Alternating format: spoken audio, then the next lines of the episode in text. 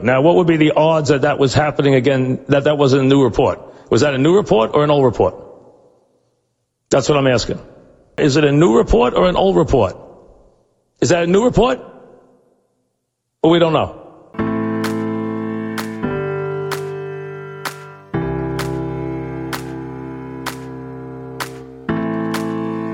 Seasoned sports fan teams up with a millennial, opinions may vary, but the debates assuredly won't disappoint.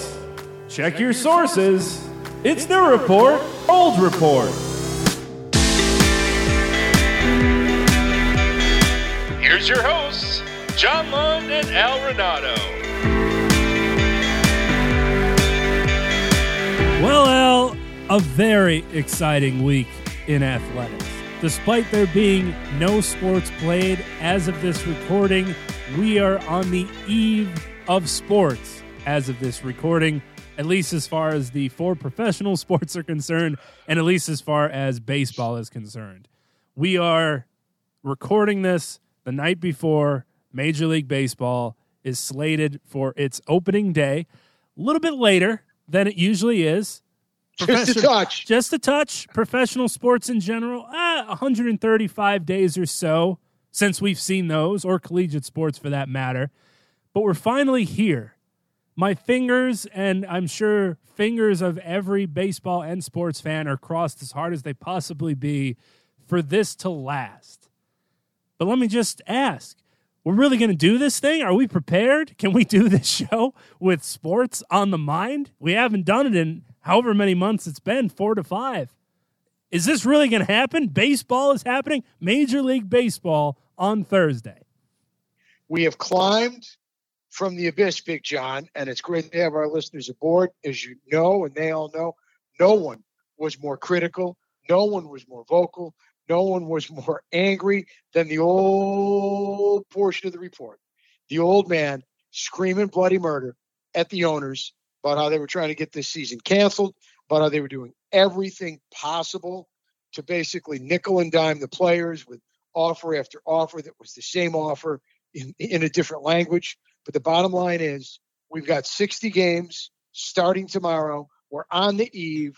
We've climbed our way out of the deepest sports hole of hopefully our lifetimes before and in the future. And although we originally thought baseball would have the stage all to itself and they've wasted all this time and they've blown it, baseball still has the stage all to itself. More limited time. Nonetheless, starting tomorrow, we kick off a season the likes of which we've never seen, different rules, who knows? By the time we finish this show, we may have six more playoff teams in each league. I hope not, you know, with the 11th hour negotiations, but who knows the way this crapshoot has worked out. Man on second, starting in the 10th inning, DH in both leagues. I can live with that for a year. I'll probably have to live with it forever. The famed must, fa- must, must face three batters uh, for every pitcher unless it's the end of an inning. I- have got to live with that, courtesy of. Uh, you know, Inspector Clouseau, our, uh, our, our one and only commissioner. But the bottom line is, we are at a point which a lot of us, including me, were very, very, very doubtful that we would get to, which is baseball starting tomorrow. And so far, so good. There has been a lot of traveling, obviously, other than to and from locker rooms and to and from camps, but nobody testing positive within the teams. We'll see what happens when the ugliness of travel comes up, uh, and if we can find some place for the Blue Jays to play. But so far, knock on wood, so good with the summer training as we are on the eve of yet another, although limited, limited baseball season. Yeah, that's going to be the fear, and, and that's something that we've brought up on this show for several weeks now.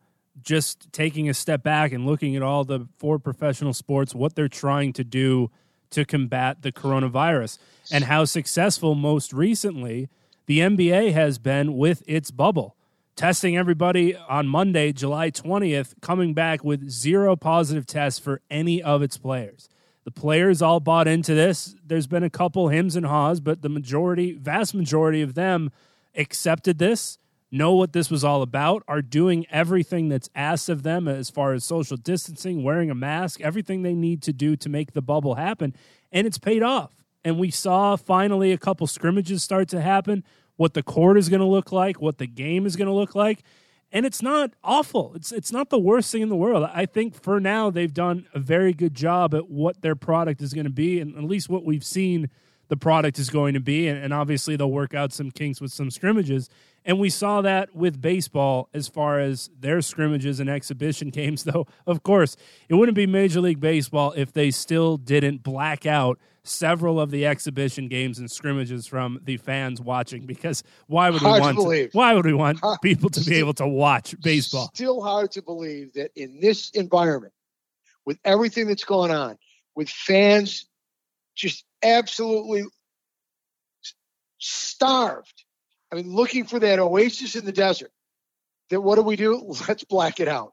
It, it's truly hard to fathom they would they would still stoop to that uh, during this limited preseason and the thought of it at all when this country is, is just sports starved, famished for something to watch, something to root for. Not a lot that they can go to yet, but at least something to fill their time, their sports passions, etc. It finally starts tomorrow. I agree with you on the NBA 100%. So far, so good with respect to the bubble. They have shown that grown-ups and maturity, doing the right thing, following the instructions, can at least beat this virus when you are internally isolated and you socially distance and you wear a mask when you don't. And if only the rest of the country could follow suit instead of acting like buffoons, we would all be in a much better place and this pandemic would not be nearly as widespread in the states it's exploded into Florida, thank you, Governor, Arizona, thank you, Governor, Texas, thank you, Governor, for opening early, and even California, which made the huge mistake of opening back up far too early and which now is in dire straits. They are showing that wiser, cooler heads can prevail if you do what you are supposed to do according to the those who know the science, those who know what there is to know about this disease have told us. Masks, distancing, masks, distancing is the best way to combat the spread of it. And they're doing it and it's working. It's going to be goofy with no crowd, especially with the NBA, where they're so much a part of the game and home and away plays such a factor. And the importance of players, bench players playing better at home than they do on the road, and the notorious how can you possibly win a game seven on the road, home court being so important. Whereas in baseball, yes, they're a big part of the game, but I'm going to be able to live without it. I'll live without it regardless. But I think it's going to be much easier in baseball for one simple reason. You're so focused in baseball on two players Yes, you watch the guy with the ball in basketball, but the ball moves around a lot quicker. The players move a lot around quicker. The big game goes back and forth a lot quicker. With baseball, you are so focused in on the pitcher and the batter, laser like focus, that oftentimes you're looking at a pitcher throwing to a batter with some fans behind the plate, or in the case of Yankee Stadium, nobody behind the plate because they're all downstairs in the luxury suite stuffing their faces and drinking like banshees, and nobody's ever behind the plate anyway. Yeah, it was like a normal game. two or three people who want to be seen on TV. It was a normal so game. So that's not going to look that uncommon. But you know, and, and, I think, as you touched on, the NBA is doing things to combat that with the way they've set up the court and uh, the things they're doing to almost kind of enclose the court to make it look really funky and uh, limit the impact from a TV point of view of not having fans. I didn't mind, at least I was watching the Yankee games for their three exhibitions. You were watching the Cardinals. For my example, the Mets had the cutouts behind home plate and scattered across the stadium. The Yankees did not. I didn't mind the cutouts. I think you could have some fun with that. I didn't mind them in watching a couple of the Korean Baseball Organization games. They have them throughout the I, entire. I got to ask you a question, or else the old man's going to lose his train of thought. Right. Sorry to interrupt. Was the Omar was Omar Minaya a cutout, or was that really him sitting with the cutouts? That I don't know. I can't, I can't it was confirm hysterical. or deny. Either way, it was hysterical of Omar Minaya with a mask, either as a cutout or him sitting with the cutouts with a mask was awesome. Yeah, that's the type of fun that that they'll be able to have with it, and and we've seen some of that. Now, do I think the mascots for the teams have to subject themselves to 90 to 100 degree heat running up and down empty aisles? Not necessarily. not necessarily. I'm not quite sure why they're out, why we need that, but I think the cutouts, at least as you mentioned, when you're just watching pitcher batter, you're so focused in on what's happening there that it, kind of just blends together in the background. So if you want to put that there, I have no problem with it. I think you can have a lot of fun with it with your fans. And since the MLB is so stingent on making every last dollar possible, now's an opportunity where you can ask the teams, hey, have a little fundraiser. We'll put something together on social media. You want to get your cutout in the stadium. $5, $10, whatever is going to be donated to wherever, and we'll put you in whatever seat. And you could pay to be in X seat, and they'll make some money from it. We'll see if well, that's the the, Mets way to are go about the it. Mets are selling them. Yeah.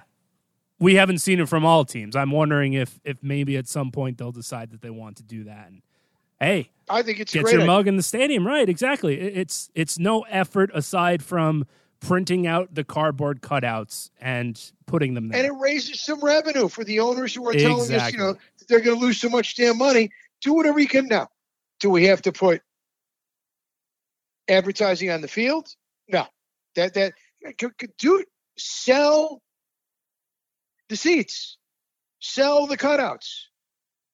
Enough with the advertising on the field. We do not need advertising on the field. That bastardization is taking it a bit too far. You got signage everywhere. They've even gone to putting stuff on the uniforms, which is sacrilege to me. Now you're going to put it on the field? I don't think so. Please. Right, show me some decorum. Show me you're not after every freak. Uh, perish the thought that they're not after every damn time. Sell the damn cutouts. Fill the place. As I said before, fill the parking lot.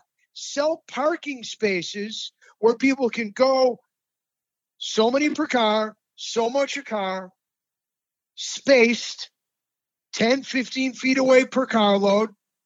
Put the game on the big screen in the lot, and the players can hear the fans in the lot.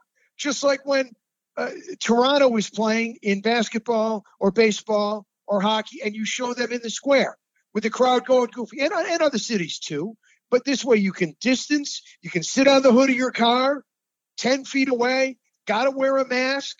You can sell so many bucks a car. You can raise money that way, and the and the players can hear the fans outside. You can have the mascots in the car, the car loads of fans in, in, in, in histrionics.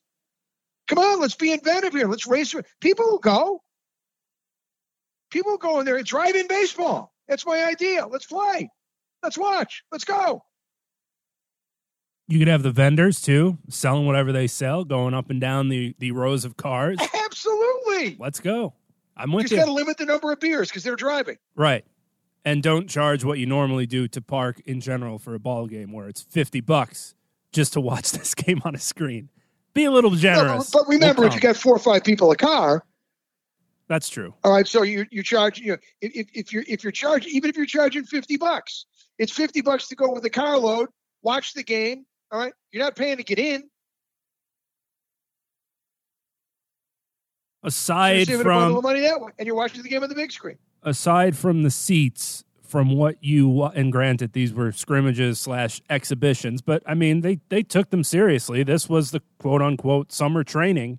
These were real games to these players. There were some funny quirks like innings ending but the phillies for example deciding to keep their pitcher out there for one more batter which happened to be aaron judge and he hit a home run games ending in ties rain delays whatever that may be but from the small product that we saw anything that sticks out to you differently or I think from what we're going to see when opening day kicks off, aside from the empty seats, this is going to be baseball as far as we know it. Aside from, as you mentioned, the DH and some of the the little tweaks that they made for the rules, but for the most part, this is baseball. Look at these guys are the best in the world at what they do. To be that, you've got to have pride. If you're going to go out there and play, you're not going to want to embarrass yourself, which means you have to play with pride. You have to play hard. Everybody's still playing for contracts. Remember, this season counts in terms of dollars. This season counts in terms of major league service. This season counts in terms of, um, you know, pro rata incentive clauses, etc. So, to my knowledge, so you know, everybody is going to be, and plus you have to remember, everybody is out there with a renewed hope because it's a sprint. I mean, guy, what happens tonight if we wake up tomorrow and they've reached a deal where it's 16 teams per league and the Marlins find a way to go 28 and 32? They're in. And I've heard people say, well, you know, this is going to blow because teams that are out of it early will just pack it in. Just the opposite. The teams that are out of it early are going to be able to go to the kids early, and we're going to see young kids working hard, playing hard, fighting for jobs now and for next year. So I think it is not a double edged sword. I think it's a double edged benefit for everybody because nobody can be that far out of it. And for the few teams that are, if it's veterans teams, those veterans are out because they're not getting paid that much money because we're getting paid on a pro rata basis. So you don't have to keep a guy in the lineup because he's getting paid. That works both for the teams that are in the hunt and the teams that are already done. But you have no justification for playing a guy who's overpaid and underperforming. If you're good and in the hunt, you can't afford to do it. And you have to have a manager who says to his team before, look, fellas, nothing personal, but I, we don't have time. Every day is game management. Every day is no tomorrow. I can't afford, unless, you know, uh, we're 12 games ahead, unless we're out of the box 20 and 5. You know, if you're one for 25, your ass is on the bench. I don't care how much money you make. Can't afford it. Can't wait. Two or three bad start, two or three bad uh, outings out of the pen. You got to go to the back of the line. Got plenty of arms. Can't afford to give a game away. Can't afford to worry about you know game 150 because tomorrow is game 102, 103. That's the deal. I'm excited as a Cardinal fan because I always look at where am I at the All Star break? I don't have to be in first place. I want to be within in striking distance at the All Star break. Well, it's after the All Star break, and I'm tied for first place. I've weathered the storm. Now, so is everybody else, but I think I got really good pitching. I got deep young arms in the pen. I can't hit much, but I got great defense, and I'm going to run the bases like terrors. To me, in a short season where defense is always important and run prevention is always important, and I think the pitchers will be ahead of the hitters, I will take that opportunity and run with it like a thief in the night. Let's take a quick break to pay the bills. He's Al Renauto. I'm John Lund. We'll be right back with the new report, old report here on Sports Radio America. We welcome you back. I'm John Lund. He's Al Renauto, and this is the new report, old report. Now, we're going to have to make predictions on each division. We're going to have to make predictions on wild cards. We're going to have to make World Series predictions. But before we get to that, I want a quick synopsis from you as we get ready to start what's left of an eight game NBA season in terms of anybody make any noise to jump into the eight spot? Pelicans, with or without Williamson, Blazers, who do you like? Seeds, etc. For me, and I'm sure for you as Lakers fans, it's just no one else get hurt, no one else have to leave. Dwight Howard, wear your damn mask so you don't fuck anything up because apparently he's an anti mask, anti vaxxer, anti everything person. Relax, just take a breath, just take a breath, and we'll see what happens. It's exciting to think about. It's unfortunate for the teams that are in the contention to make the postseason that they have such a small sample size now to be able to do so. And for the teams that maybe would have been okay and now have the pressure put on them of Jesus, we have to win six of these games because if we don't, this other team's going to overtake us and we'll be out. I think it's interesting for both sides. The teams trying to get in and the teams trying to hold them off just because we don't know how this is going to go for the play of the teams that we saw when this started, when this pandemic happened and when the season was put on pause because there were a ton of teams that we just assumed, well, this is we we could basically write the postseason at that point, and we pretty much still can. But like you said, for those eight seeded teams, are the New Orleans Pelicans going to be that team that the NBA giving them a little shove, like, you know, we'd like to see you guys in there. Fortunately for them, Zion is gone right now from the bubble as we speak. He has to come back, he has to quarantine. Things happen in life. Pat Beverley's had to leave. Some players have unfortunately had to leave and, and will have to come back and be put back into the bubble and, and make sure that this thing keeps going. I'm, I guess, most interested in the back end of the West because it most impacts the Lakers, assuming that they keep the one seed. But other than that, I, I don't. I mean, for the East, it's like it's the Bucks basically. They're going to be the team that comes out of it for me. It's, I guess, who are the Lakers going to play? I guess that's where we should have our focus. Before we get to our Lakers, I truly believe that for the first time in forever, even though it's a very deep league, I actually think that the top four or five teams in the East are stronger than the top four or five teams in the West. Overall, in terms of depth, uh, in terms of who can go to the finals, who can win a championship. I know Milwaukee is very good. I know they've run and hit with the one seed. However, I think Philly is very dangerous, not having to play on the road. I absolutely believe Boston is dangerous because uh, they've got a great coach and they're much better without Ky- Kyrie Irving, uh, who I thought was a cancer on that team.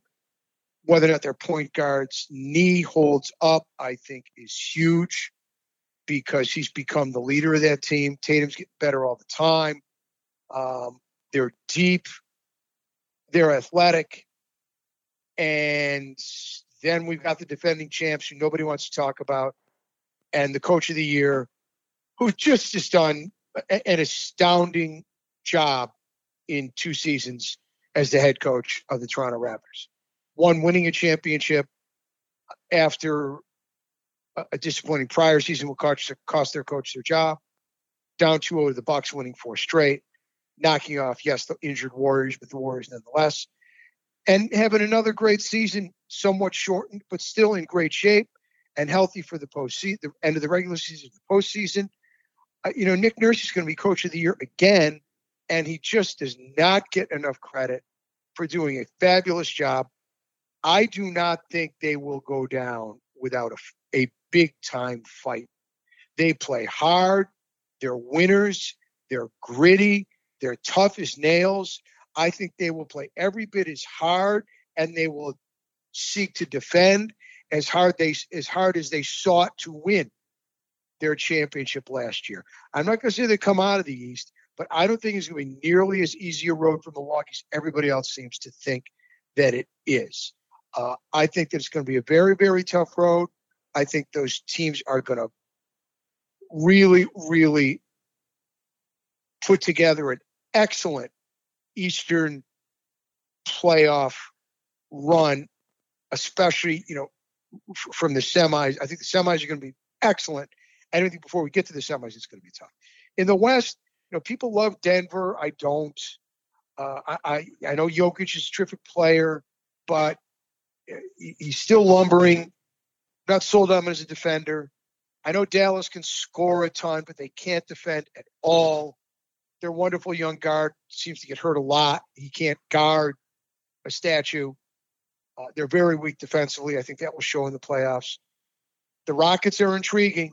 They really are, but their seed, these eight games for the Rockets are huge. Where are they going to be?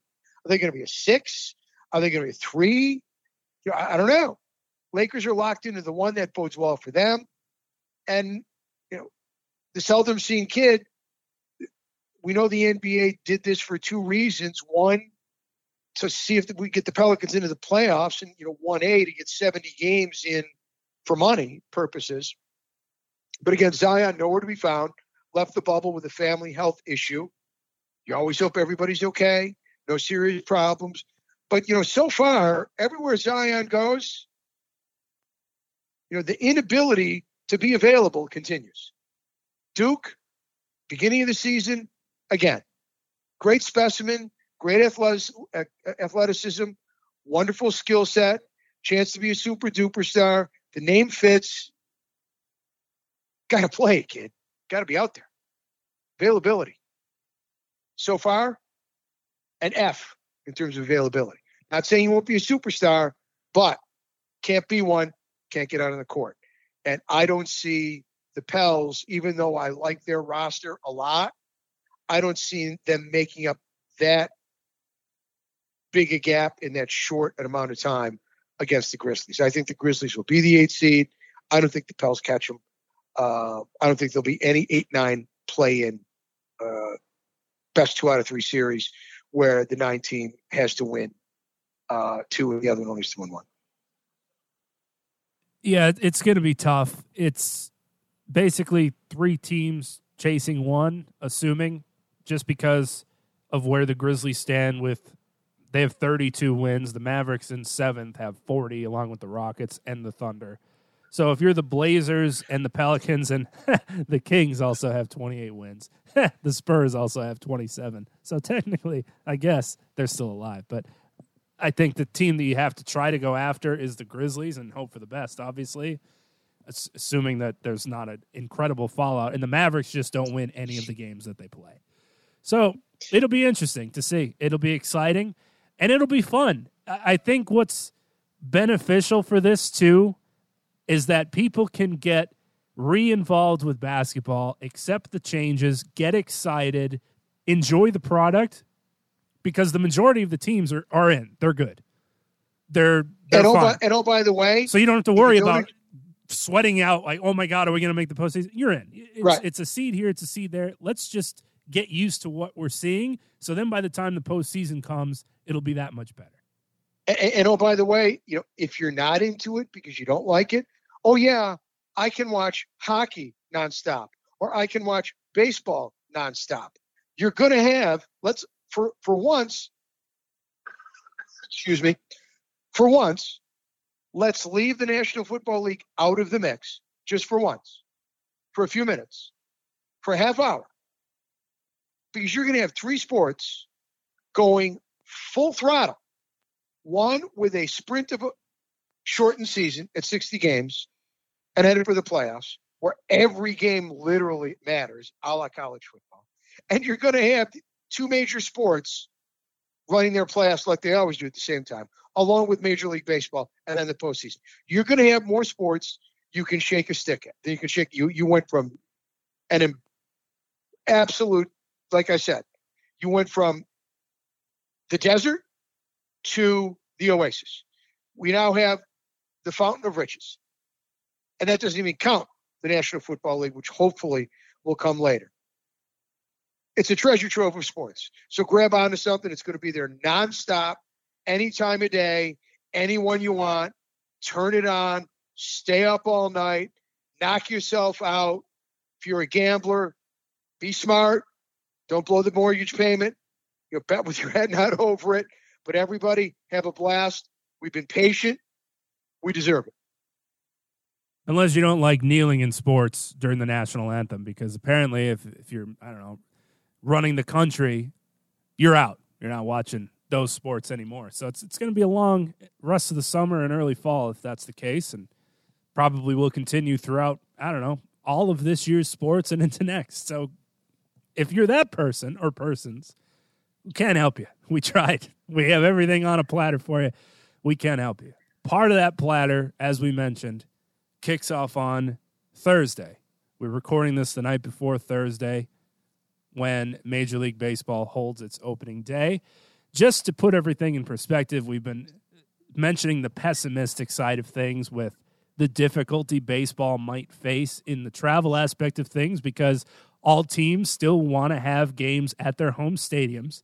There's no makeshift bubble in a two hour radius or one hour radius, wherever that may be. They're still going to travel, though they'll be on each other's coasts, which I still don't know how much that's going to help based on what we've seen. If you look at a map of where the hotspots are in the country, it doesn't quite matter what coast you're on. If you go higher up, it could get better. If you go lower, it could get worse. But they're trying. They're doing the little bits that they can we don't have a home for one of the teams. The Toronto Blue Jays were rightly so told by Canada, you're not coming in and out of here for your baseball season. Pittsburgh said, "Hey, maybe you guys could come down here," and then Pennsylvania oh, said, "You could, you nah, could, we're you good. could, you could come here." You just can't leave. You just can't leave, which would be uh, probably something difficult to figure out. So they still don't have a home and start off their opening day Friday. Thankfully, they're on the road. July 29th was supposed to be their first home game against the Nationals. We'll see what happens with the Toronto Blue Jays. Just uh, fascinating. All of this is going on, and the Blue Jays are on a bus somewhere just driving around in circles. Like, where can now, we park? Bring me up to date on what the latest is with a potential shuffle off to Buffalo. I know that the facility doesn't have everything that they need from a major league standpoint. Is Buffalo back in the mix since Pittsburgh has said we've got too much of an outbreak here that uh, you know we can allow the Pirates team opponents to come in, but we can't allow you to come in and play teams from the East. So they've got to limit uh, the ballpark to visitors from the NL and AL Central. Nobody from the AL Central is allowed. It, it doesn't uh, make a lot of sense. that one out, but you know, so be it. Health reasons, I, I can't sit there and dispute someone's health reasons. That's what they feel is the best interest of the folks Pittsburgh. So be it. Uh, I, I heard Buffalo's facility, obviously, even though it's their AAA facility, is not equipped from uh, training rooms, uh, weight rooms. Most importantly, the lights I've heard are not major league quality. And that is a big problem. To me, that's the biggest problem at all. The other stuff you grin and bear. But if you can't play the game under the proper circumstance, under under the proper environment, in, in terms of the setting and your ability to pay, see the baseball, um, to me that's a huge problem. Obviously, they talked about potentially Dunedin, where their A facility is totally uh, modern and up to the needs from the training facility and the field, etc. So, but that's right in the heart of you know the pandemic where Florida's blown up, and obviously it's not the bubble, so that poses a problem. So, are, are those two sites back in the mix? Yeah, I think they have to be. From the latest I've heard, it's it's the same points that you mentioned where they're fearful that their Buffalo stadium isn't up to par with what they would want from a Major League Baseball standpoint. And not just the clubhouse will obviously be smaller, the facilities, the bullpens, those types of things, but the lighting I think is their biggest worry. They'd have to find a way to bring in additional lighting and and sort of make those typical things up to par, not necessarily. I mean, it's a baseball field. They're still going to be, it's a diamond. It's fine. That part of it works. It's the logistics for, we do need lighting. Whether or not they're in comfortable clubhouses, that's also a concern for the social distancing aspect. Maybe not having the distance that you'd want your players to have, the coaching staff, etc. So I don't, I don't know if they're going to end up there or if another team is, is going to maybe take them in but as of now, they're in flux. As of this recording, they have no answers. As on MLB on on Sunday on MLB with Monsieur on the front office, Monsieur uh, Duquette and Bowden, I suggested my hometown team, uh, the Rochester Red Wings, the Minnesota AAA uh, and longtime Oriole AAA uh, affiliate, which has a relatively new ballpark. Frontier Field was built in '96. Beautiful facility not that it matters, it holds 10,000, which doesn't matter how much it holds. But the lighting facilities are first class. Everything about it is terrific. Uh, but during the show, during my call, uh, JB said that he actually texted and got a thumbs down that Rochester was not in the mix. he didn't offer me the key to the city. He mentioned your name at least. My hometown. If he but, mentioned your uh, name, maybe you would have got a thumbs up. I don't know. He might have dropped the ball. was not in the mix, and I thought it would be at least running up the flagpole but there were there were no salutes from the folks in Toronto, and maybe not in Rochester. Who knows? But and obviously they've had a very low infection rate there, it being in upstate New York, way upstate, uh, and obviously right down the road, uh, 90 miles from Buffalo. So it really is a quandary as we're on the uh, on the eve of Major League Baseball that a Major League Baseball team has nowhere to play. So I mean, where are these poor vagabonds going to go? And and no matter what the scenario is that they settle on, it's still not going to be the same.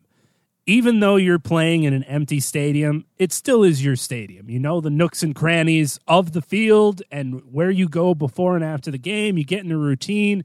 For these guys, no matter where they end up, there's going to get a lot of awkwardness in the beginning of, of, just getting used to this new stadium. And by the time they somewhat have it figured out, the season's going to be over. You, you, only have half a season to be playing these home games. So. I think they're going to wind up in Dunedin. Yeah, that might be it. Eh, eh, maybe they go to Buffalo and, and just try to play day games like they're the old Cubs. Or they're going to be the team that only plays on the road. One of those types of scenarios. It's not that great no matter what. That creates big problems yeah. from a you know scheduling standpoint because right. uh, you know how do you how do you play all your games on the, you're flip flopping all those games. Now, right. granted, you were going to play those teams, so the stadium's going to you assume the stadium's going to be available, that they wouldn't have any other events booked there because of the pandemic. So anything else that was supposed to be there while that team was on the road, you would think would be canceled because no fans are allowed. So that means the ballpark will be open.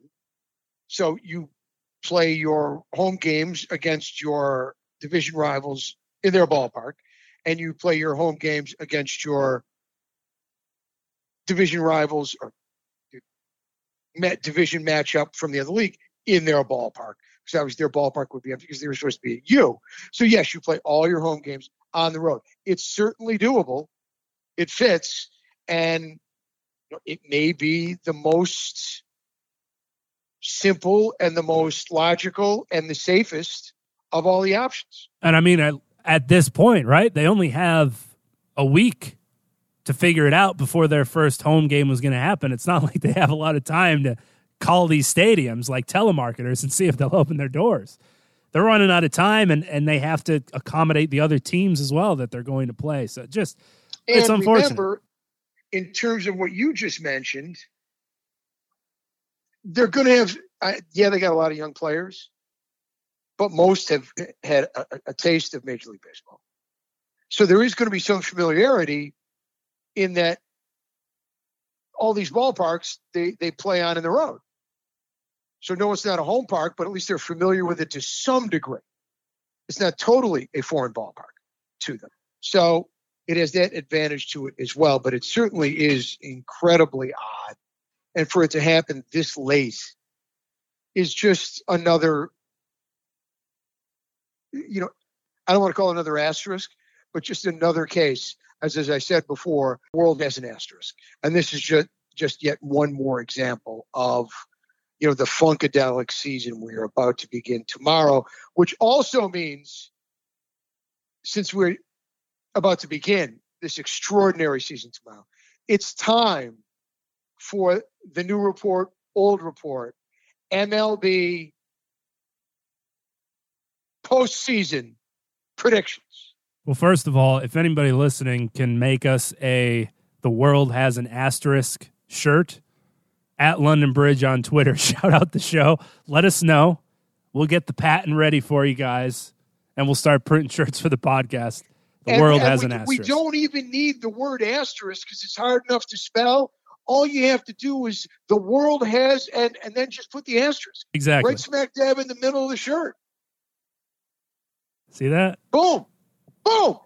That that'll be the biggest rage since the Catholics versus the Communists. Absolutely. And it's going to be better, I can tell you now, than what my predictions are going to be for the baseball season. So the the shirt idea is to use a terrible pun now, trumping everything that's going to happen from now to the end of the show. Let's take a quick break to pay the bills. He's Al Renauto. I'm John Lund. We'll be right back with the new report, old report here on Sports Radio America. We welcome you back. I'm John Lund. He's Al Renauto, and this is the new report, old report. Let's start in your division. Let's, of Let's course. Start in the junior circuit. The team that's favored to win 57 games out of their 60. All right. With two guys that Yankee fans say will combine for 60 home runs in 60 games, 30 each. All right. The, the new Bash brothers who, if they can stay on the field, can do amazing things. The question is, can they stay on the field? Let's start with the AL East. Give me your order of finish in the AL East. top to bottom. Even though we just ripped the Blue Jays without having a stadium, I don't. I still don't think that they'll finish worse than the Baltimore Orioles. But I mean, that's that's just being mean to Baltimore. To start at the top, the the fear I have for this season for the New York Yankees is obviously the health of the team, but surprisingly, I think at least at certain positions, the depth is there, and they're trying to put guys around at different positions to make sure the depth is there everywhere. Assuming that last season somewhat happens this year and guys just get hurt at inopportune times. I, I think the question mark is the pitching staff. No Severino, no Domingo Germán, obviously, who I don't know what his future is. He, he kind of teased retirement and then said no, and he still has to serve his suspension by games. He didn't get off as easily as some Astros cheaters do with just the year. That's nice. That's the fear for me is the is the starting. let, let me just interject with that. That rule needs to be changed. Oh, absolutely. That that's gonna. I'm gonna be so angry at that when like you remember that it's happening. Suspended for a number of games for violating the uh, drug policy or obviously the domestic abuse policy. Or you got pine tar they, on your neck or glove. But they steal a title and cheat for an extended period of time and they're suspended for a season. Every suspension now has to come with it a specific number of games. Right. If you say season, you have to say 162 games. 62 games. That's Absolutely. all. And it's and it's yep. it's three numbers. Because you know as a lawyer, they're they're going to fight tooth and nail and say, "Well, you never specifically said 162 games, you just said season." So y'all played a season, 60 games. What's the problem? Uh, just terrible circumstances. Not our fault. Exactly. Terrible circumstances. Now none of us know that a global pandemic was coming. But all you have to do is add three numbers, and we would never have this problem. And the other guys get hosed. exactly. It makes the other guys no have sense. to sit out longer. It's just three numbers because they got to do all their games. Anyway, I'm picking the Yankees, but it's we digress. It's the fear is the starting pitching. I, I think we'll see once they get to the third starter, them really going deep into the bullpen type of games as they've sort of done in the past. I think bullpen is the strength, and you just kind of are going to put your weight on the lineup. Hope everyone stays healthy. Hope you're averaging four to five runs a game, and that'll kind of combat the problems your pitching staff has. I think the sleeper team in the division, which is no surprise, is the Tampa Bay Rays, who have quietly been a very good baseball team for the past several years. In a season of unexplainable circumstances that we haven't seen 60 games where risks are going to have to be taken on both sides, offensively and defensively. The Rays are usually somewhat a step ahead of the curve of trends in baseball of wow, they're starting a reliever to start the game. Who would have thought? They're usually ahead of the curve. And if there's a team that's going to just try shit and see if it hits in a short season and maybe do it successfully, I think it's the Tampa Bay Rays. I think they've got a strong pitching staff you just hope the hitting's there every day, but it might not need to be with the strong pitching staff. And they might just screw around and mess around with their lineups, their DH. Who knows what they're going to do? And I think it could work for them in a 60 game sample size. If there's a team that could figure this out, like the wonkiness of it, it's the Rays. I think the Red Sox are going to suck this year. Blue Jays three, Red Sox four, Orioles five. Here's the thing that I find intriguing this is no longer the cute little Rays. The great organization. Now they're being picked to do something. All right, not sneak up on anybody. There are people picking to actually win the division, and at the very least, challenge for the division and be not a wild card contender, a legit wild card. Period. End of story. They've done it in the past but they've always done it with a very limited expectation level. Now they're expected to be a team that wins 35 games and be in the postseason. They're great organization, great drafting, terrific young starting pitching. Uh, look, can Charlie Morton keep doing this? Your guess is as good as mine because I can't believe he's done what he's done. I laughed when the Astros paid him what they paid him. Right. But they should be right there in the mix for certainly a wild card. I just think the Yankees have too much strength offensively and depth in a short season. Because with me, the, the, the Achilles heel of the Yankees is just that it's the injury prone stat scenario uh, and nature of their stars. Stanton always hurt. Judge hurt far too frequently. Um, I, I think that they can combat that with one, the shortened season, two, the depth. And you mentioned the starting pitching. Well, in a shortened season, your starters can go deeper because they don't have nearly as many starts, and you can use your bullpen more because you don't have nearly as many games. Right. So the strength is their bullpen. The weakness is their starting pitching and or the depth of it. So I think in both facets, it the shortened season helps them immensely because it won't be nearly as much of a strain on their starting pitching because they can force guys to go a little deeper into games to rest the bullpen some, and the bullpen won't get taxed because they're not going 162 games. So I would be shocked if they didn't win that division by obviously a much lower number with 60 games, but I, I think they're going to win that division by four or five games. I think they're going to win around 40, 42 games, 40 and 20, 41 and 19.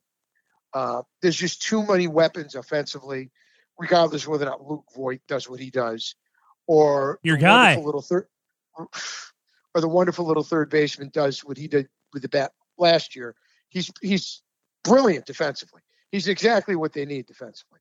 It allows everybody else uh, to just play because you know they know on the left side they've got a guy who's just a genius with the glove, and he's rock solid.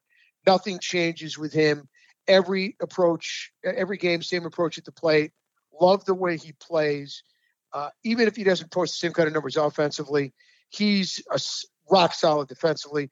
And they have the Andujar kid who basically they can plug and play anywhere because his bat talks. I mean, just he can just hit, he can rake. I go Yankees, Rays. You know, I, the Red Sox won't be in the postseason hunt. I don't think they're going to be as bad as you say because they can hit. I love Bogaerts. He's the most underrated player in the league. If you look at his numbers last year, he had an astounding season, but he won't have Betts back in the lineup this year. Uh, you know, to knock in. their pitching stinks. Um, Eovaldi is their is their number one starter. To me, is, is a train wreck. They overpaid him. Uh, they still may sneak out third. I don't know for sure. I think they'll be nose and nose with the Jays, and obviously we know where the Orioles are going to finish. All right, let's move to the Central, which I think will be an incredibly uh, hard fought division. Even though Minnesota won a ton of games last year and wound up walking away from the Indians, uh, everybody likes the White Sox. I do too. I think the Kopech decision not to play does hurt them, but the White Sox are going to score a ton of runs. You know, watch some of these young, young players along with their slugging veteran first baseman who came back uh, and said, "I want to be the leader of this team." Uh, they brought in, uh, you know, the, catcher who I don't love, but everybody else seems to. Uh, if you look at his postseason numbers, they're a joke. He's one of the most postseason hitters uh, in qualified number of bats in the history of the game. But everybody seems to love him as a framer and a receiver. Um, their bullpen is pretty solid. It's not great. I think they're going to contend but I think the Twins are just going to be much too much. I like the Indians a lot. I just don't see enough offense, and I thought they lost a little bit in the starting pitching. I still think they'd be in contention for a wild card because they have one of the best players in the game in Lindor and some good young players that they've added. Uh, the San Diego trade they brought in the big outfielder, who I think will help from a power perspective. But I think this is Minnesota's division. Uh, I think they'll be in the high 30s. I think the White Sox will fight for a wild card at around 32, 33 wins, which could put you in the mix, although I don't think it's going to cut it. Uh, so I'm going to go Minnesota, Chicago, Cleveland, uh, and then you can flip a coin. I'll go Kansas City, Detroit. Yeah, I mostly agree. I'll go a little faster too, since I don't really know that much about baseball. You're the baseball guy in the show, and we got to get time to have the NL Central in, obviously. But I, if I had to pick, like we were filling out a tournament bracket for the NCAA tournament, this would be the upset division, if you will, just because this Central is always seemingly up for grabs in general from year to year or from several years to several years. So I will go with the White Sox just because of the 60 game season. Wow. And that's that's my sleeper upset Cinderella esque pick that they'll just win the division outright. And the Indians the and Sox, Twins will battle with it out. also the two best non-real nicknames of any franchise in the Pale Hose, which I love, and the ChiSox. I love the nick. I, I love the Pale Hose. Yeah. That doesn't offend anybody, does it? I don't think well, not yet. not yet. And Tim Anderson Um, enjoys hitting home runs. He has fun when he does it, as one should. Absolutely, he is fun to watch. And 60 Keep an, eye, keep an eye on Robert.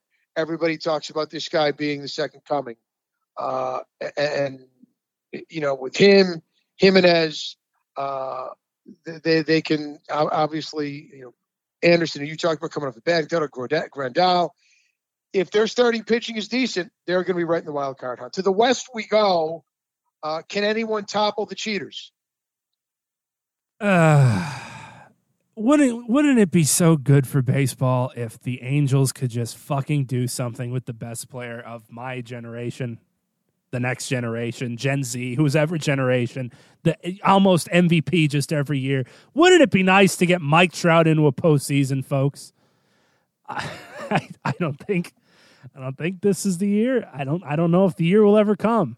But in a 60 game stretch, just ride him, Ohtani, and Pujols and pray that you could beat the A's out, maybe for a wild card spot. I, I, I don't know how you, you you don't have the Astros win the division though.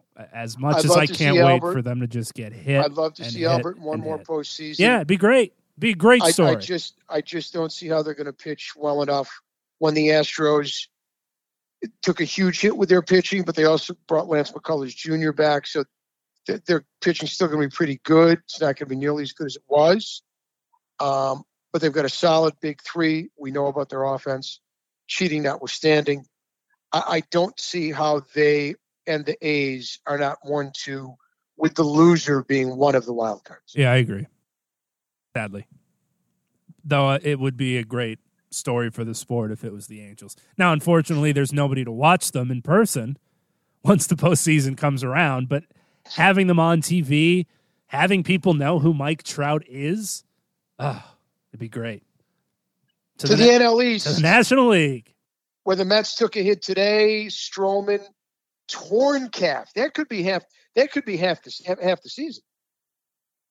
Torn It's calf. Five, that's five six starts. This is the Mets, folks. On the eve of opening day, torn calf to one of your star pitchers. Mother of God. They can't catch a break. If it can go wrong, it will.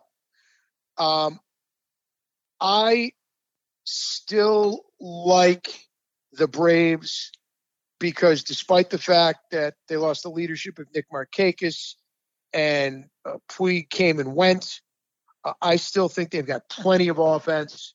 Remember, they added Ozuna. It allows them to DH uh, their young kid who really is is is not very strong defensively, no matter where they put him. Um, I don't like the starting pitching. Everybody else seems to like the starting pitching. I don't. Uh, whether it's Foltynewicz or whoever else you want to plug in there, I think the starting young starting pitcher is overrated. Um, the bullpen is improved and deep, although I've never liked Mark Melancon as your closer. But I think they will score enough runs to win that division. Washington will not score nearly as many runs. They've lost a lot of offense, but they still got the tremendous big three. Um, Phillies, intriguing. Girardi, huge plus at the managerial spot, brings a great deal of leadership. Can't stand their starting pitching. Mediocre pen. Uh, to me, that's your one, two, three. The Mets four, the Marlins fifth. With you 100%. I think the Braves are going to be exciting offensively. I think the Nationals help themselves defensively. As you mentioned, that big three pitching staff, not one that I want to face. Incredibly similar to what the Yankees were able to have when they won the 2009 World Series, where you just throw those three out there and, and ride their arms. Thankfully, it's only a 60 game season. You might be able to do that much better than you would in a regular season, especially with Strasburg sometimes getting hurt at inopportune times. Now you're going to have to rely on those guys. But I agree. Your one, two, three is basically how I see it too. Gerard is to be great to the Phillies. And the NL Central. I'll let you go first. Uh, Cardinals. Is that what you want me to say? uh, let's let's see because the Central is fun in both leagues. A lot of people are picking the Reds, Al, to uh, to win the Central. I understand that. I understand that pick. And then the next team is the Brewers to be their uh, their number two in the Central. That's just something we have not seen for quite a long time. The Reds and Brewers leading out the Cardinals, the Cubs. Who would have thought? Should I just go chalking by what everybody says about the Reds? I do think the Reds are going to be exciting. And I do think they have an opportunity to do such. Let me take the Brewers to win the division. And then I, I think it's it's going to be similar to the other Central, where it's it's not one team so much more ahead of the other. Unless you're going to tell me the Cardinals are going to be god awful this year. Now remember, this was a division last year that was you know hard fought uh, amongst the big three. Now you've got the Reds in there, deep starting pitching uh, you know, the, the return uh, to excellence of Sonny Gray. We will see if the incredibly controversial starter uh, who came over from the Indians and couldn't get anybody out and is in his walk year, all right, uh, will step back up to the way he was as an Indian uh, and be a force in the NL Central because he really, really struggled last year. And of course, we're talking about Trevor Bauer he of the Bauer Hour uh, on uh, Emma, the MLB network. He was terrible, quite frankly, in the National League. Um, I think the Reds will be right in the mix. I don't like the Brewers. I don't like their starting pitching. Um, they have the best player in the division. They have one of the five best players in baseball, Christian Yelich. He's a super duper star, but he can't do it by himself. And I think the Cubs, 15 minutes are up. I don't like their starting pitching at all. Uh, I can't stand their bullpen. They've got a lot of offense. Their defense is mediocre. It just doesn't seem to mesh or mix. I think the DH will help them so they can finally put Schwarber at the DH spot. Um, we'll see how having the MVP now in the leadoff spot works. So that's a spot that has been uh, really a zero for them since Dexter Fowler left and went over to the Cardinals, where he's been a zero for the Cardinals. But I do like the Cardinals to win the division because I'm a homer. No, I'm not a homer, but they have the best starting pitching far and away in this division. Uh, the Reds are second. They have an incredibly deep bullpen, uh, despite the loss of Jordan Hicks, both left side and right side. They have the best defense in the division. They're not going to score a lot of runs, but they're athletic. They will be flying on the bases the top and the bottom. And we'll see what Paul Goldschmidt and uh, DeJong and the newly minted middle order of the bat Matt Carpenter could do in the 5 as the full time DH where he belongs. I like the Cardinals to win this in a very hard fought three team race uh, with the Reds and sneak the Cubs in there since it's only 60 games. But I like the Cardinals to win it with about 35, 36, maybe 37 wins. To the West we go. I'm going first because I picked the Los Angeles Dodgers to be the best team in baseball. I think they'll have the highest win total in baseball. And they signed Mookie Betts to a 27 year, $8 billion contract today. so he's a happy camper. They have the best combination of not MVP caliber, but MVPs, flat out MVPs in the sport. In my mind, I tried, I racked my brain, I couldn't come up with anybody that had this kind of two guys at the same time who were the five thing superstars at the same time in their prime, hit for average, hit for power, run, throw, field. It was Curt Gowdy's measurement of a superstar. I couldn't come up with it. A fellow attorney at work is a couple years older than me, a huge Met fan, did. He gave me Griffey and A-Rod. He's right. This is the best combo of do everything stars in their prime, in their youth that I can think of since those guys. The starting pitching is terrific. Kershaw's back and healthy. Ferris Bueller takes no days off. They are going to be rock loaded, ready, easily 40 wins. I'm going to say the Dodgers go 42 and 18 and lap that division. Everybody else, it doesn't matter. Yeah, everything you said. Next. World Series predictions. I'd like to go chalk and say the Yankees Dodgers, so I will because I'm a Homer New York Yankees fan, and everything you said about the Dodgers should also carry over into the postseason. Like if they, it would almost I don't want to say epic collapse because as we've coined on this show, the world has an asterisk. So a lot of things are going to happen this year. Unfortunately, some good, some bad. God forbid players start testing positive throughout the Dodgers organization and it derails the entire season and we'll we'll wonder what if.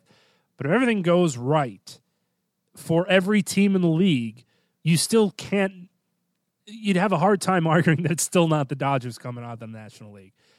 I'm going to say the Yankees get their revenge on the Astros in a hard-fought ALCS and the Dodgers just roll over the league. Yeah from beginning to end. Doesn't matter who they play in the NLCS. I'm going to say it's going to be the Braves, just to throw a team out there. It could be my team. It could be the Reds. It could be the Phillies, whomever it is. And I'm going to go, like you, with the Dodger Yankee World Series. And we'll save our predictions for who's going to win it for next week to give our listeners something to look forward to. Because I don't think our predictions are going to take any heat a week into the, you know, four or five games into the season. I don't think so either. But it's exciting that we have a season upon us.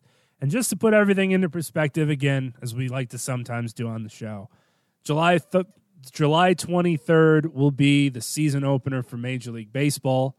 We've been given the opportunity to watch other baseball leagues play, specifically the Korean Baseball Organization in South Korea, which got its first coronavirus positive test the same day as the United States got its first positive coronavirus test. If you want to know how many baseball games their league has played compared to ours, the answer is 67. And we have a 60 game season to look forward to after the dust has finally settled. Thursday, Friday, the rest of July, and hopefully long into the cold, cold winter. Al, it's always a pleasure. We'll do it again next week. And remember, as I told everybody who would listen, last week the good news was in New York, it was going to be in the mid 90s all weekend. We've got the same kind of weekend coming in the Northeast. So by Monday, like our president said, virus should be all gone. For my partner, the great John Tiny Lund, I am Al from White Plains. Have a great and safe sports week, everybody. We'll be back 8 p.m. Eastern Time here on Sports Radio America. You can listen at sportsradioamerica.com and interact with the show there as well, or find us on the TuneIn app by searching for Sports Radio America. You can also follow John Lund under the same handle on Twitter at London Bridge. Thanks again for listening.